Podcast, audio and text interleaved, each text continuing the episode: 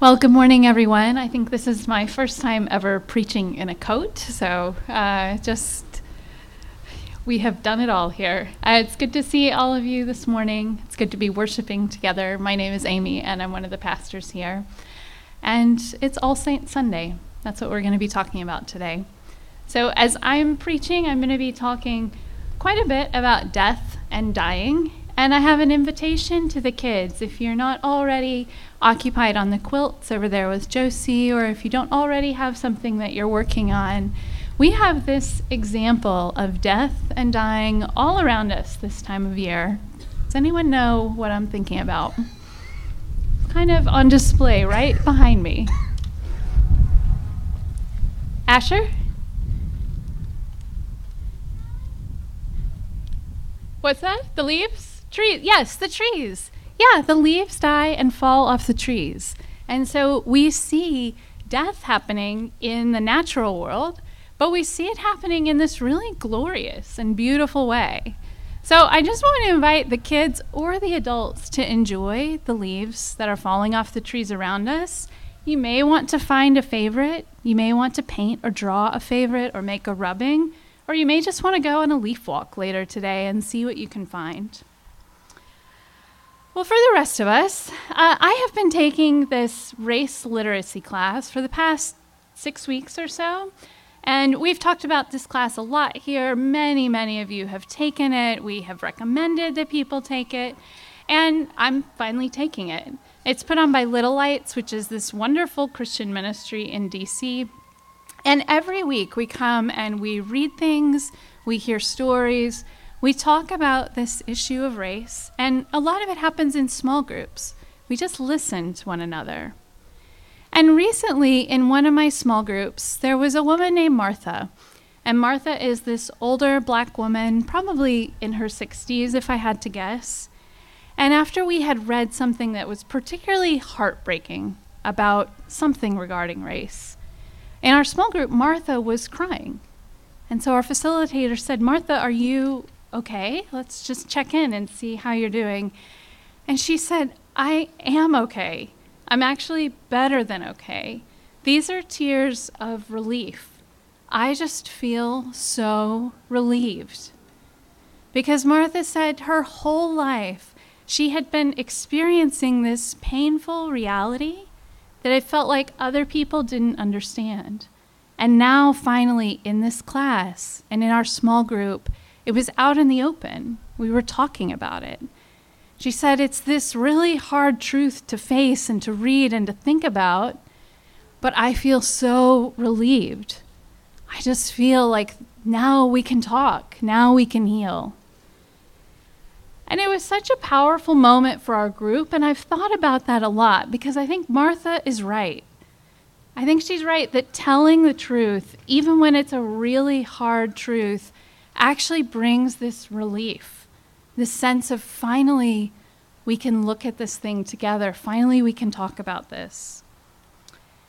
And All Saints is a day that tells us the truth. And some of the truth that it tells us is hard.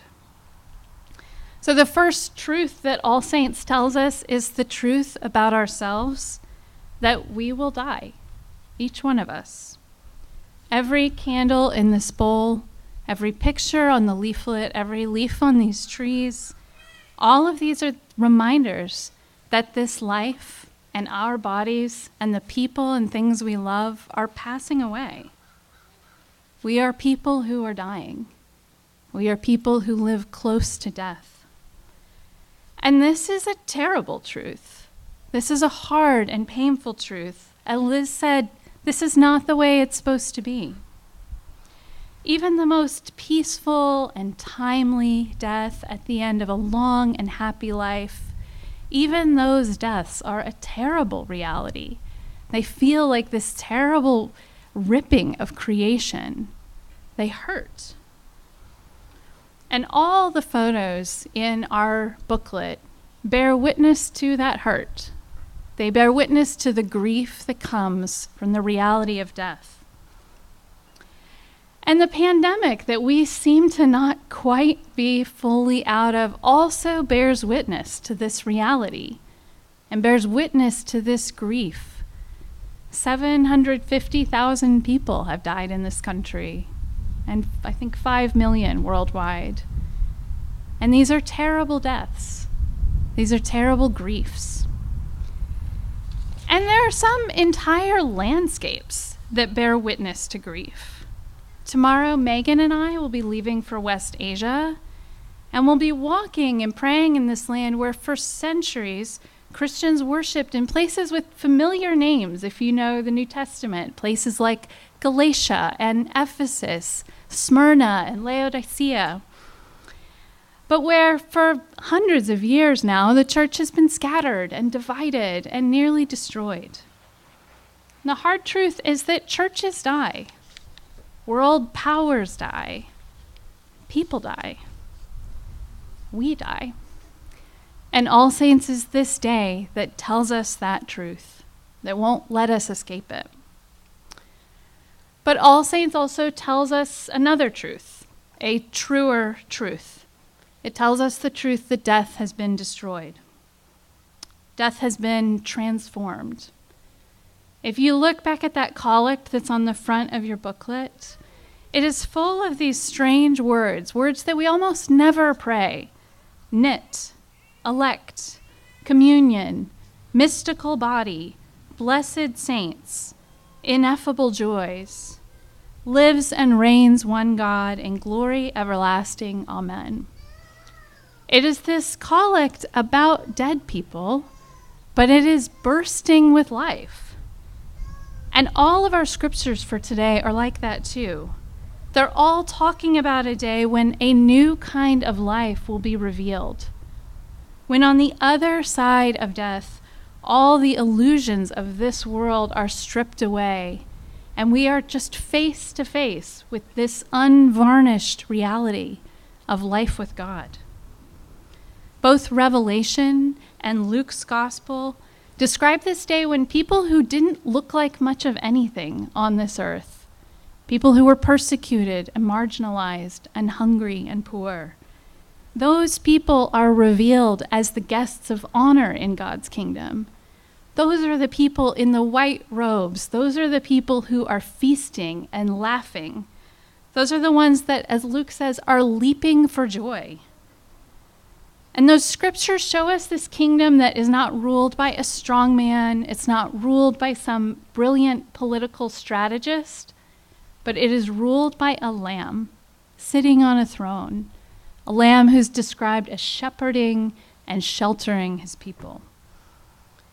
And then in that beautiful passage from Ephesians that Tammy read, Paul prays that we would grasp the truth, that we would get the truth, that we would really hold on to it.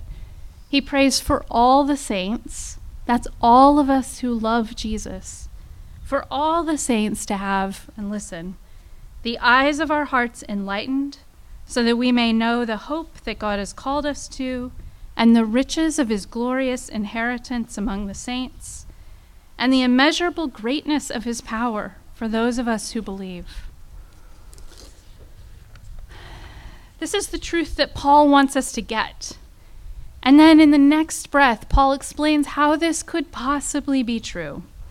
He says, God put this power to work in Christ when he raised him from the dead all of this, this reality of resurrected life, this inheritance, this is ours because Jesus rose from the dead. But before we rush too fast to the rising, I want us to notice Jesus died. Jesus took that terrible reality of death. He took that grief, that tearing of creation into his own body. Jesus knows what it is to live in a dying body, to live in a dying world. And he knows what it is to grieve dying people that he loved. The scholar Peter Leithart put it this way He said, To those who scoff at our crucified God, we can boast. Our God can die. Can yours? Our God can die. And then our God can and does rise from the dead to new life. and not the same life that we know here, but this deeper, truer, realer life that all the scriptures today described. This life that is participating in God's own life, life in God's kingdom, this life of ineffable joys. Well, one of my favorite saints is Dietrich Bonhoeffer. And I feel like we are sort of besties at this point because I spent a lot of time with this dead German man this summer when I was finishing my master's thesis. And I just, I love Dietrich. But Dietrich Bonhoeffer, as you may know, was executed by the Nazis. And before he did, the last recorded words of his were this He said, This is the end. For me, the beginning of life. Jesus has transformed the end. He has transformed death for me and for us into the beginning of life. And we get joined up into that resurrected life in Jesus. Today's collect talks about being knit together in the mystical body of Christ. And that passage in Ephesians talked about the church, which is Christ's body, with the fullness of Him who is all in all.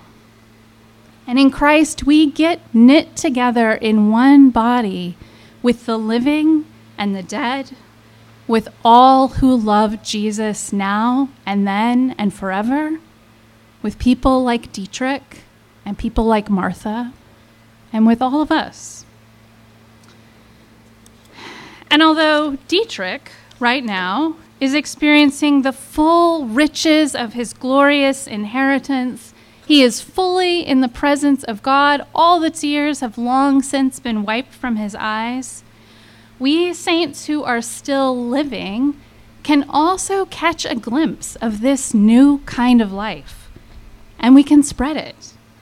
This is what Paul is praying for us that we might begin to know this new kind of life in our present life, that the eyes of our hearts would be enlightened so we could see and live in the reality of the transformed life that God is calling us to.